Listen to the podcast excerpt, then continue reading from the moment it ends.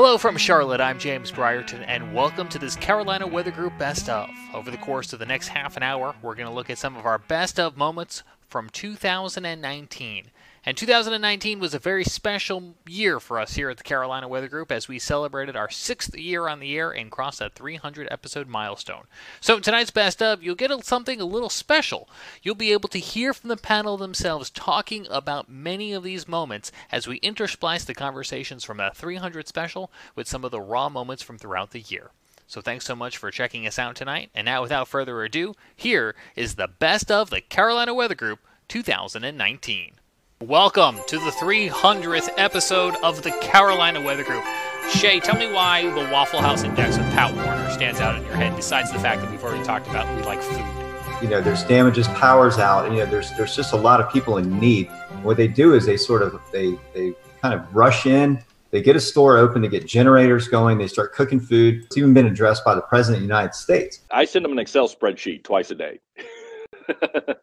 and they have to incorporate it in and, and, and they create a map. Current administration and, and the past administration, we didn't get that spreadsheet in on time. And it was funny because we, uh, we, we got a call saying that both President Obama and President Trump are waiting to see the status of the Waffle House restaurants, which that blew our minds because we're thinking, you know, they should be focused on more important things. But uh, we can just say them, you know, yes, President Trump, they're serving bacon. We're good. So, guys, that was my first episode with the Carolina Weather Group and I was absolutely mortified. Um, in case you haven't picked up on it, I'm not an operational, or I'm sorry, I'm not a broadcast uh, student. I prefer the operational, behind the scenes kind of stuff. So the idea of coming on a show that I didn't know anyone um, and talking with a very, very important executive, um, both in the uh, Waffle House world and also kind of in the weather world, um, it really shook me to my core. What are the criteria for canceling or postponing or delaying a game when there's a thunderstorm in the area? Uh, so for canceling or postponing a game lightning wise, MLB does not have a rule like the NCAA. So we're kind of worried about anything within the four to five mile radius. And that's when we'll start to post things on the uh, stadium scoreboard. You know, want to head to shelter, move away. But there is not an MLB standard. Um, we've played on with a lot of lightning going on in the distance.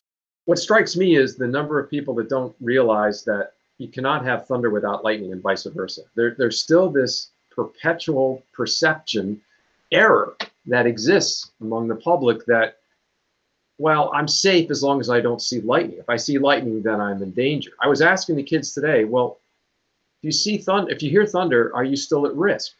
And probably one half to two thirds of the kids said, oh, I'm still safe. This past weekend, 23 people lost their lives to tornadoes. The storm system prompted 97 tornado warnings across four states. Seen here, divided up by local National Weather Service offices, the hardest hit areas were undoubtedly along the borders of Alabama, Georgia, and Florida. 97 tornado warnings is 97 times that countless communities sent themselves and their families to safe places.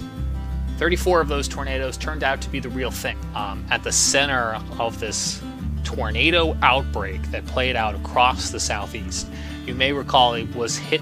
Uh, one of the areas hit hardest was in Lee County, Alabama, just outside of Columbus, Georgia.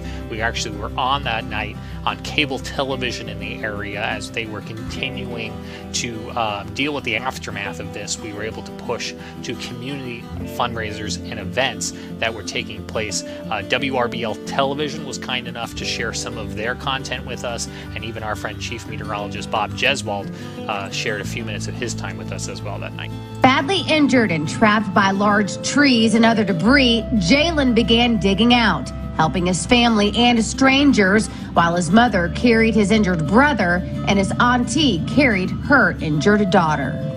I picked him up and did like a fireman carry over some trees and stuff, and um, that's when the guy, um, that's when the guy, um, he um, jumped out the truck with a chainsaw and he just started plowing through trees to make a path for my cousin and uh, me to bring the babies to him. And again, information on your screen how you can donate financially in the greater Columbus area. And joining us now from Columbus, Georgia is WRBL TV's chief meteorologist, Bob Jeswald.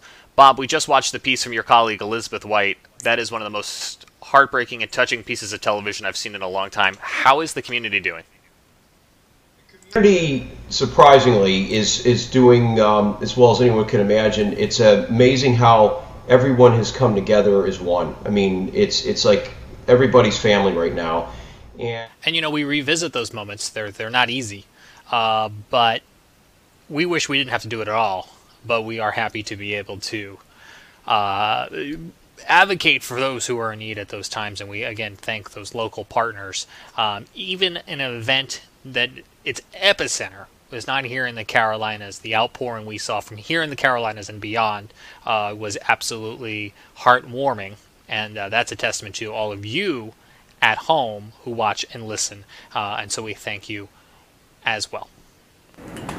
So just uh, tell me a little bit about uh, what happened this weekend.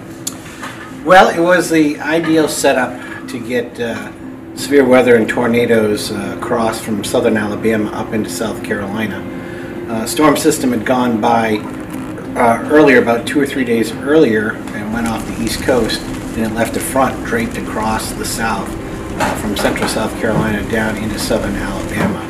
And that front sat there until another system came along, and uh, all those uh, strong tornadoes started to form along the front. We're waiting uh, to hear more from the National Weather Service. We have a tornado warning for Aiken and Edgefield counties until 6:45. We had certainly very strong winds from a subtropical jet stream, which El Nino helped out a little bit with, and uh, we had very dramatic changes in air mass on either side of the front. It was very warm and humid on the south side and very cold on the north side. So the combination of the temperature contrast the strong jet stream and the position of the front uh, was perfect for a March tornado outbreak uh, over the southeast. As we're continuing to track a tornado warning for Lexington coming into Western Columbia Metro. Now, how many uh, tornado warnings did you, uh, your office issue? Uh, here in Columbia, we issued nine tornado warnings and uh, we verified five tornadoes. Um, the five tornadoes we had were either EF1 or EF2. And where was the strongest one at? The strongest tornado we had was in uh, Edgefield County, which is uh, just north of Augusta, Georgia. Um, we had uh, winds up to 125 miles per hour. With those, it was uh, almost an EF3, but just not quite. Um, tremendous amount of uh, tree damage associated with that particular tornado. Got one here now that was just issued for Aiken and Edgefield, South Carolina until 645. Uh, we have another one here over portions of uh, Orangeburg County that will continue until 615. Uh, the three tornadoes in Lexington and Richland, can I talk a little bit about those just briefly? Sure, yeah, that was a very complex situation. Um, we actually, at one point in Lexington County, had a tornado spin up from the same supercell that caused the tornadoes farther to the west. I think we can all see it almost clear day here. And it's going to be right on here. Uh, and it's going to be very, very quickly approaching Red Bank. As it moved farther to the east in Lexington County and approached the Red Bank and Lexington areas, we wound up with two tornadoes on the ground at the same time for about three or four minutes, or rather, just before it got to West Columbia and it started to dissipate. However, right after that, a new tornado formed just on the other side of the river uh, near the Riverbank Zoo in Richland County and uh, that was uh, our fifth tornado of the day. Find the thing that's got the most number of walls between you and the outside world because we now have a tornado warning that goes into 745 and includes the Columbia metro area. This one in particular sticks out in our minds because we were live on the air as this tornado crossed Interstate 26. We believe we've captured the rain wrapped tornado crossing the interstate. You won't see the actual tornado itself because, like all of the storms across the region that day, they were rain wrapped, meaning there was a wall of rain around the actual tornado. But nonetheless, you can see the heavy winds the heavy rain, and the impact it made as it crossed this very busy section of road. Take a look. This has got to be 60 mile per hour winds moving through. Yeah, that I, I, believe that this is moving through very quickly. This, and again, this tornado. If there's a tornado in here, it's going to be rain wrapped. Um, and it's going. It looks like if there's a circulation, it's crossing I-26 right now. Let's. Um, I've got the radar. Um, can we double box this? Let's. I got the velocities up right now on radar in Orangeburg. Uh, let me get that screen share for you all. This is the uh, velocities. Right here is Interstate 26. So right here is what we are watching. I would assume right in this area is the video uh, that you see the uh, the rain really moving in, as well as the, the, the circulation rotation being um, shown here on uh, Highway or Interstate 26 in Orangeburg, Jared. One of the examples of weather caught on camera here at the uh, Carolina Weather Group. Yeah, I think Scott, it wasn't that the day that you had to take cover during live storm uh, storm coverage because of a tornado. Yeah, Evan. I, in fact, I think it was a three day span. You guys correct me if I'm wrong, but I think it started that Friday afternoon. We had a few tornado warnings, which one was in my house at my house, and then that Saturday with what you guys just saw, that was the major day. We had another tornado warning here. So I've I've lived here, you know, Morganton all my life, and I can remember, you know, a handful of tornado warnings, but I've never had any, you know, back to back days. So uh, that was crazy. And, you know, I've never really had to take shelter because if the tornado warning was issued, it was normally off to my east, but this was the first time that the warning actually included my house. So I think we've got some video of uh, me heading to shelter while covering the tornado warnings. We're going to go uh, seek shelter, and I'll be back uh, momentarily. Scotty Powell, thank you very much. Best to you guys. We'll check in with you after the storm. Uh, we will continue to monitor what is uh, this live shot inside uh, Scotty's residence there in Morganton as he has now moved uh, he and his family to a safe location. Hey, James, I'm, I'm here in my safe place. I, I, the, the potential tornado may track just south of my location, so I'm going to watch it on radar for the next little bit, and I may uh, come back up in, into my office and join you guys. But again, I just wanted to check in here uh, from the safe place. This is where uh, this is where I seek shelter. Uh, this is an interior uh, bathroom and, and, closet in my basement.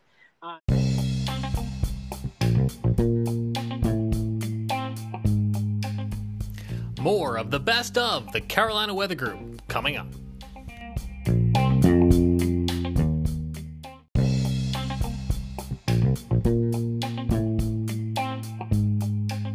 Now back to the best of the Carolina Weather Group 2019.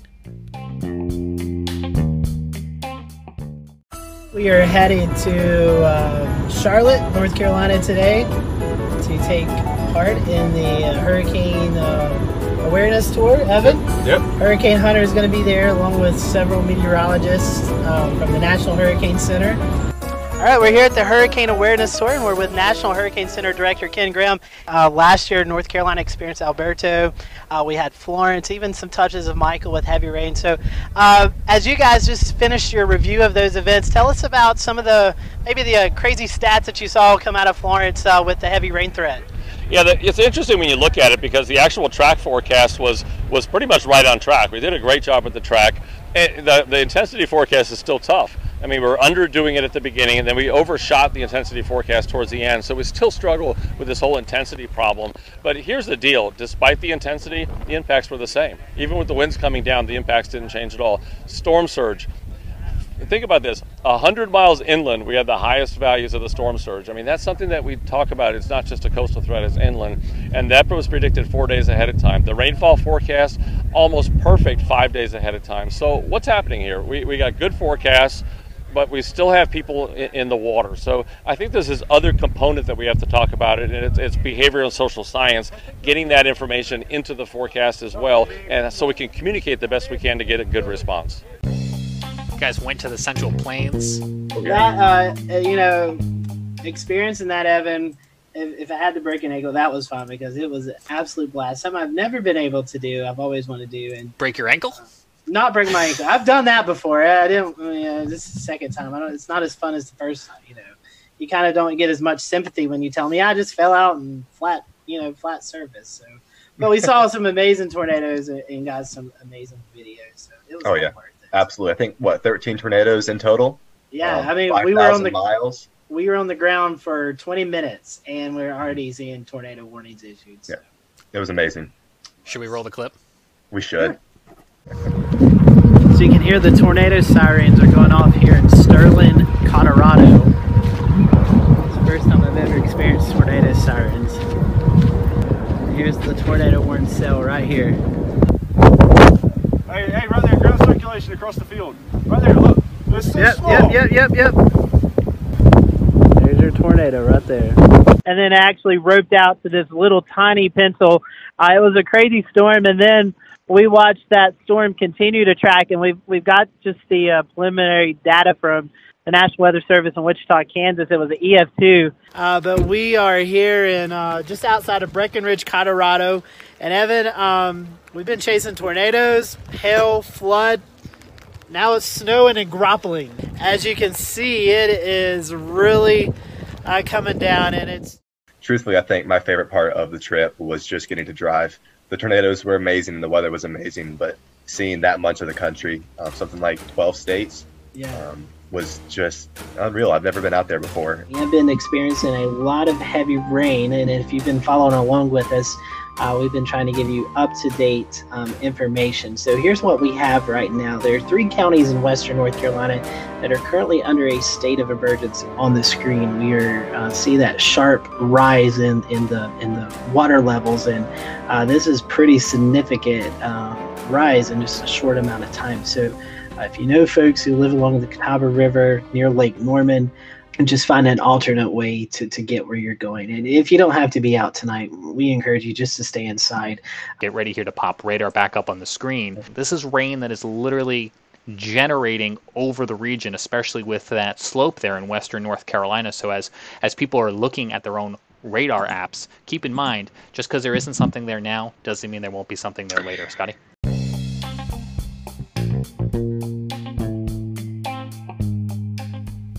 More of the best of the Carolina Weather Group coming up.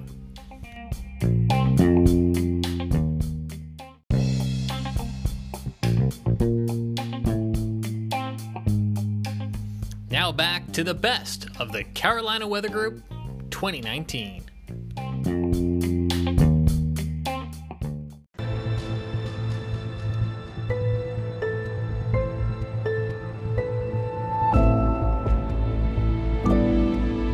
Pilots got lulled into a situation where because they could see the airport they really didn't factor in the severity of the weather. The air traffic controllers didn't really see what the crew was seeing on the airplane. And because of that lack of information that may have been the difference in getting the crew to abort the landing sooner rather than later.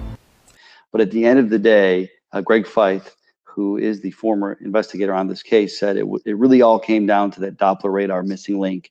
If they were able to communicate what they could see on the radar, if they had the radar, perhaps the pilots could have either aborted their landing sooner, kind of gone around sooner, or kind of avoided the area for a little bit. Can you tell us a little bit about what radar is and scientifically how it works? As the beam is fired out into the atmosphere, uh, it reflects off these weather targets, hydrometeors, if you will. Uh, generally speaking, you're talking about raindrops, but it could also be uh, hail, it could be some sort of ice, it could be a mixture, it could be graupel. The problem is that the radar is sampling too high above the ground for it to be you know, any real useful data. Is that correct? Yeah, absolutely. It's um, you know, when you're detecting severe weather, it happens near the ground. Now, it's important to know what's going on in the cloud above, but because the Earth is curved, as the radar beam gets farther away from the radar sites, it starts looking higher and higher up in the sky. So, for instance, from GSP, which is Greer, South Carolina, when the radar beam gets to Charlotte, depending on what, what pretending on what, uh, uh, depending on what part of town you're on, it's either around 6,000 feet to as high as 8,000 feet, and then you get up towards Concord and Salisbury, it's like 10 to 13,000 feet above the ground. So, uh, what we ended up doing was approaching the Council of Governments in the Hickory area, the Triad, and the Charlotte area. And so, all the counties and cities in those areas are trying to work together to do a private public partnership to buy the radars and install three C band radars to fill this. We won't. We don't like to call it a radar gap because there is radar coverage. This is to enhance or improve the radar coverage in the Western Carolinas. Right now, we have what is considered fair weather, or fair, I would say fair, not fair weather, but fair radar coverage. We basically want to have excellent radar coverage. So our goal is, I always tell when I talk to public officials about this, like think of these things as cell phone towers. We're getting one bar we want to put a cell phone tower closer so we get five bars. We want to bring in our guest tonight, Mr. Eli Jacks. Like I said, he is the uh, program leader for the Hazard Simplification Program. For people who aren't familiar with what the hazard simplification process is, can you explain it and, and why the Weather Service is interested in doing it? So, uh, at the very foundation, uh, we have three headline terms. We issue watches, we issue warnings, and we issue advisories. Probably the most significant issue uh, is that the three terms are presumed to be hierarchical. We're not changing the watch, warning, and advisory terms, but there are two main components of the repair effort that are already underway. The first is what we're calling consolidation, reducing the number of products. Get below 100 products is to greatly reduce the number of um, our flood products. We're going to go from five flavors of flood advisory to just one and uh, Flash Flood Watch and Flood Watch into one Flood Watch. One other um, uh, important piece is going to be the um, uh, uh, impact-based tags that are going to be added to flash flood warnings. Uh, and this pertains to wireless emergency alerts, your phone going off.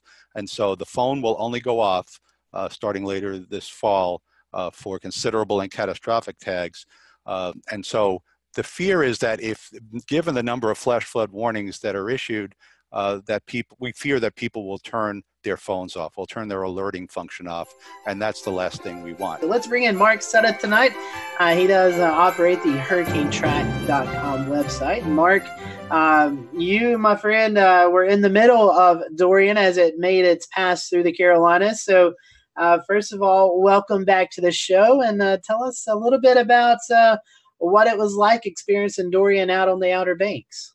Yeah, I'm gonna tell you what, Scotty. Dorian was certainly the hardest, most challenging event of my 25 years of doing this. Buxton or in Rodanthe went down to Buxton right after sunrise, and finally got into the eye of that sucker. And it was there was a couple moments where I did the old Forrest Gump thing, where you know Lieutenant Dan is yelling at the sky or whatever. Except I wasn't really angry. I was like, you know, I made it you know, I see you, Dorian, or whatever. It's a weird thing, but that's a lot of effort to put in. But it worked, and we got some great data, some very interesting video, and it showed that our equipment can be spread from Puerto Rico to Buxton. I won't say with very little effort, but I survived it. Here I am.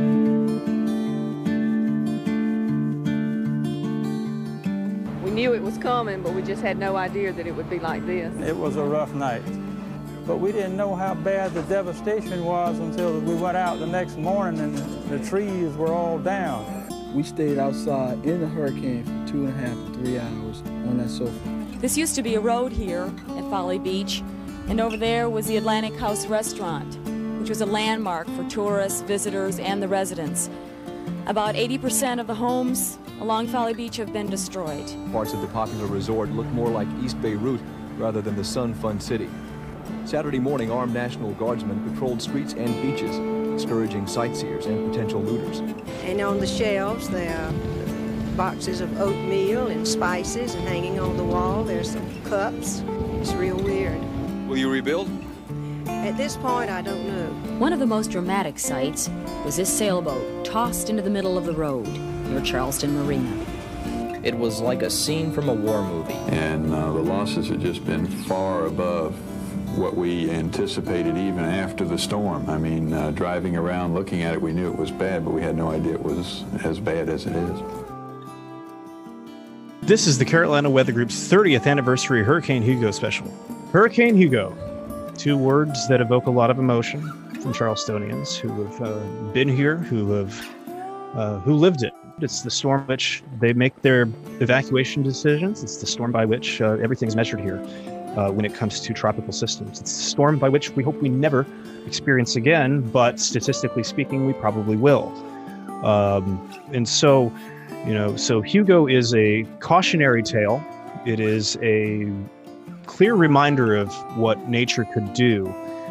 Hugo is the benchmark storm. It is the one by which all other storms are measured. Wind gusts 110, 120. Sustained winds 110, 120. Max sustained 135 at landfall, category 4 on the Saffir Simpson scale. came ashore just northeast of Charleston. Came ashore. Uh, the center's uh, worst impacts uh, were felt in Sullivan's Island, Isle of Palms. Numerous homes rendered uninhabitable. Couldn't live there. Uh, many many boats pushed ashore. Those photos of the those photos of the boats being pushed ash- pushed ashore is still is one of the most lasting memories for me.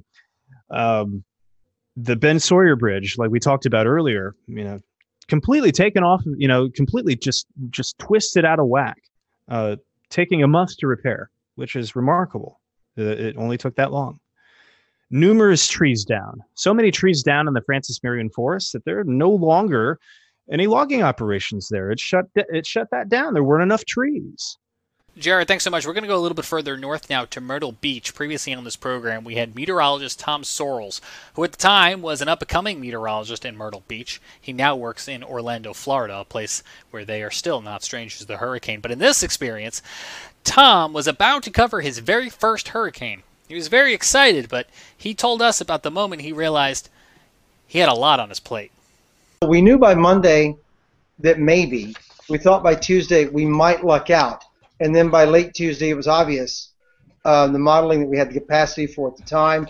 All the reports out of Miami from the Hurricane Center were not good, and so I was still 26-year-old me going, "Come to Papa. This is going to be fun. This is going to be great." And I've got copies or, or tape of me talking to Bob Shields, uh, Sheets, Bob Sheets, about, "Hey, Dr. Sheets, this thing has grown up even bigger. How big is it now? And he turns and looks straight in the camera at me and goes, Well, it's a category four now, Tom, and you in Myrtle Beach are dead direct in its sight.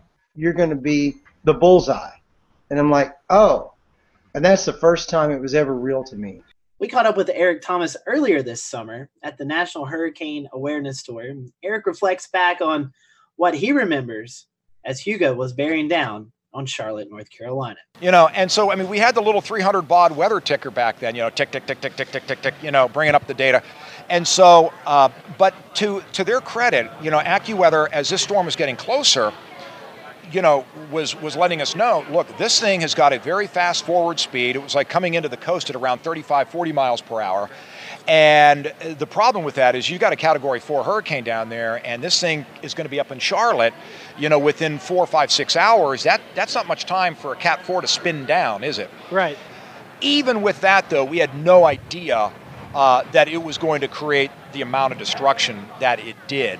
Uh, I remember when the first light came up, and I was there all night, and we looked out the windows out of the radio station that we have there, and my jaw just dropped because it seemed like there must have been 95, 100 pine trees that were just mowed down. It looked like Godzilla had come through. I mean, it was unbelievable. And, uh, and then, of course, the rest is history. You know, we've always heard about how people were without power for three weeks. You hear the sounds of chainsaws buzzing in the air, you know, week after week. I remember when I was trying to get home that day, and it took me a long time to get home because of all the blocked roads, that, you know, the very first intersection that I came to, right at the bottom of our hill, uh, there was a National Guardsman there with his M16 machine gun, you know, in the intersection, and and that's when it really hit me. I thought, you know, it feels like I am in a war zone yeah. here. We also caught up with Larry Sprinkle at the Charlotte Douglas International Airport for the hurricane awareness story, and Larry tells us about what it was like covering Hugo while on the air. And I'll never forget the camera was, was like here in front of me. And off to my left is the main part of the studio. And so I'm talking, and I'm saying uh, we've had uh, we've had reports of wind gusts over 90 miles an hour near Shaw Air Force Base, winds over 70 miles an hour in Charlotte, and about that time I could hear something off to my left, kind of a creaking sound, and then all of a sudden I looked over and about 500 pounds of ceiling came in right next to me. So the camera didn't pick it up, but I but I'm like this.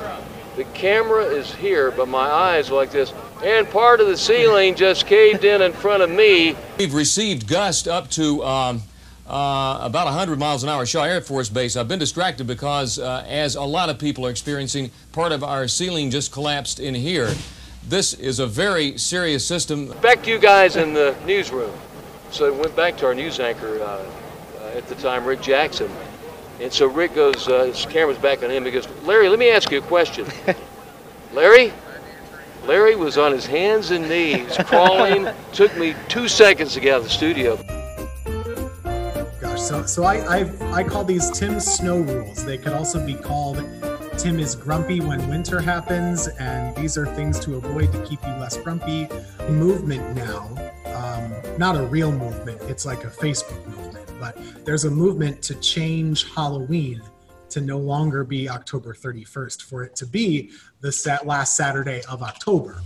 I'm I'm the old grumpy type that's like, why why are you, why are you moving this stuff around? I don't know. So there are two things that make you grumpy: when people try to move holidays, and when it's when it snows. I mean, you said it before, and I put it in the lower third. Tim is grumpy when winter happens. there are many more things than that that make me grumpy. That's just the tip of the iceberg. Welcome to the 300th episode of the Carolina Weather Group. How has it been long enough for 300 shows? Um, all I will say is I think I wasn't on the first 200 shows, but I think when you guys started, I still had hair. But actually, um, you know who had really great hair? Scotty I Powell. mean, you know, that was that was a young Scotty Powell. Look at that, a little bit more slender than what I am now. That's what age does to you, I guess. Um, one of the founding fathers of this little niche on the internet is James Spann. As I think many of you are aware, we've done 300. I think he's done a a thousand. Yeah, Weatherbrains So- has been going a long time. That's right. Weatherbrains has been going a very long time. Um, you guys managed to book him in the early days. Yep. One year into the show, we got James Spann. We're like, how did that happen? How did we get James Spann? And we've only been doing this a year. Well, you know, the, the Weather Service can't call out landmarks. You know, a tornado is 14 miles southwest of Clanton. Nobody knows where that is. Even if you live in that county, you don't know where that is. But if you tell them it's at Jim's Pit Barbecue, everybody knows where that is if you live there. All right, guys. Um, I think it's time that we um, take a message from our friends. 300 episodes of the Carolina Weather Group. 300. And they said it wouldn't last. What do these people know? Hey, congratulations. That's a milestone. A lot of folks uh, don't make it that long, but the, the show's great. Great content, great discussion. So thanks for your uh, work on the podcast for these 300 episodes. And let's go 300 more. What do you say? Congratulations. Hi, I'm Ian Giammanco, meteorologist at the Insurance Institute for Business and Home Safety. Congratulations, Carolina Weather Group, on 300 shows. Outstanding job, and keep up the good work. Hey, this is Jared Rennie. I'm a research meteorologist for the North Carolina Institute for Climate Studies. Uh, I work in a building that has 38 petabytes of data. That is a pretty amazing number, but you know what's a more amazing number? 300. Congratulations, Carolina Weather Group. Hey, Carolina Weather Group, congratulations on your 300th episode. You guys are doing great work here in the Western Carolinas, and we appreciate everything you do. Keep it going, my friends. 300 episodes. What an honor it has been to be part of those. Just a few, of course, sharing good meteorological data and stories, and we all are certainly learning from one another. That's great. Check this out. You know how to put on a jacket? Look how cold it is outside. 300 Carolina Weather Group. You're old now. And isn't that good? We hope you keep on doing your thing each and every Wednesday night. Happy to be invited from time to time to talk about triad weather. And thanks for all that you do, do spreading weather awareness uh, out in the Carolinas. Keep it up, guys. Hey everybody, I'm Ed Piotrowski. I'm the chief meteorologist at ABC 15 and Myrtle Beach, and congratulations to the Carolinas Weather Group on their 300th show. You guys provide such an awesome service to the Carolinas. We thank you very much, and we wish you another 300 great shows and many, many more. Congratulations to all of you, and thanks again for everything you do. Hey, this is MJ Mark Johnson from the Stormfront Freaks podcast, wishing the Carolina Weather Group a happy 300th episode. Hey, this is Dr. John Scala from Weather Brains. Happy 300th show, Carolina Weather Group. Hey, Carolina Weather Group. Happy 300th episode from this Weather Brains to you. Congratulations, and here's to another 300. This is Greg Carbin. I'm the operations branch chief at the Weather Prediction Center, part of the National Weather Service Centers for Environmental Prediction. Uh, just want to congratulate the Carolina Weather Group for their uh, wonderful shows, number 300. Congratulations to the Carolina Weather Group for 300 shows from all of us here at the National Weather Service in Raleigh. Keep it up, guys. Thanks for all you do here in Central North Carolina and far. Hi, Carolina Weather Group. This is Lauren Carroll. I'm a meteorologist at the National Weather Service at Greenville Spartanburg. All of us here at the office would like to wish you congratulations on your 300th episode. We love discussing everything from weather safety to weather balloons with you, and we wish you guys many more successful episodes. Hey, congratulations, Carolina Weather Group, on your third 300 300 episode. That's crazy to think. I remember episode number three. I didn't think you'd make it past number three, but, but you, made, made it to 300. Here's, Here's the 300 more. And I love that you guys are sharing your passion with weather and climate with everyone in the Carolinas. Keep it going. I don't know who said it wasn't going to last after episode three.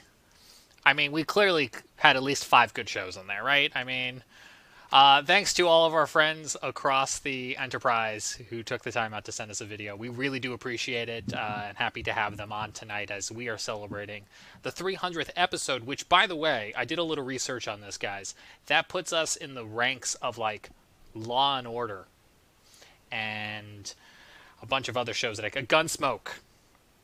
Um, the Charleston conversation just because I know you know, myself, Jared, and Shay all live in Charleston, and it's amazing how desensitized uh, we've become. I mean, over the past four years, we've had four mandatory evacuations in downtown Charleston, and you know, sunny day flooding happens several times a month. What is it? The 20 highest tides in Charleston? Aren't they all like in the 2000s now? Or I mean, they had a, a, huge one last was it November, Jared, when it crested up at like eight. Well, I remember 2016 was huge. For I mean, you had all sorts of high tides in 2016. Hugo is still number one as far as like the you know just gauge readings. Yeah. Um, yes. But yeah, I mean, but Jim, you're exactly right. I mean, it, it, the vast majority of these, I, I got it pulled up here now. Yeah. I mean, recent yeah all of the recent crests all of the recent high crests the, the, you know the top 10 ones are 2015 2016 2017 18 19 three of them three eight foot tides this year i mean that that's I, I mean, we that's just it's just uh, you know just getting crazy on us, and I, I think the the one thing you know you know Evan bringing up the evacuations and, and the flooding. There was no evacuation for Irma yet. That, that was that could have been very justified based on the fact that we you know that was our. Uh, I mean, that was our third highest tide on record, 9.92 feet. I mean, that was that, that, that was crazy, guys. Uh, you've got a you've got a hurricane a weakening hurricane on the west coast of Florida, but yet you've got massive tidal flooding uh, up the northeast coast of Florida and South Carolina and Georgia. So, wow, yeah, that that that one still gets me uh, as, as, to how incredible the reach was with with that storm. Um, even though it was barely 100 miles an hour by the time it got north of Fort Myers, if, if it was even that. So that, yeah, that was that was a, that was a crazy storm, and, all, and I'm, I'm going to tell you, I've, I've Dorian was my hundredth tropical system that I had been out on for the Weather Channel. Okay, whether it be depression or storm or hurricane, anywhere in, in the world, that was my hundredth one, and they're all different. They they are. There's nothing that per, is any way, shape, or form the same way. So I, I I, feel sad sometimes when I hear people say, "Well, you know, this one's only a one." because I left for the three and that wasn't so bad. But yet all of a sudden you get these massive floods.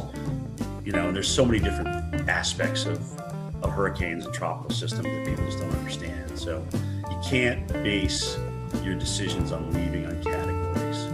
So much great work that's been done at the Hurricane Center and the emergency management local local on the local level of getting people out. So when they issue the evacuation warning, just realize there's so much that's gone into that. They're not just trying to make your life harder, they're actually trying to get you out of uh, what is a potential flood situation. Thanks to Jim Cantore and all of our guests in 2019. We couldn't do it without them, and we couldn't do it without you. Thanks so much for being a loyal fan of the Carolina Weather Group. We hope your new year is off to a great start. Please stay subscribed, and we'll see you back here next time for another edition of the Carolina Weather Group.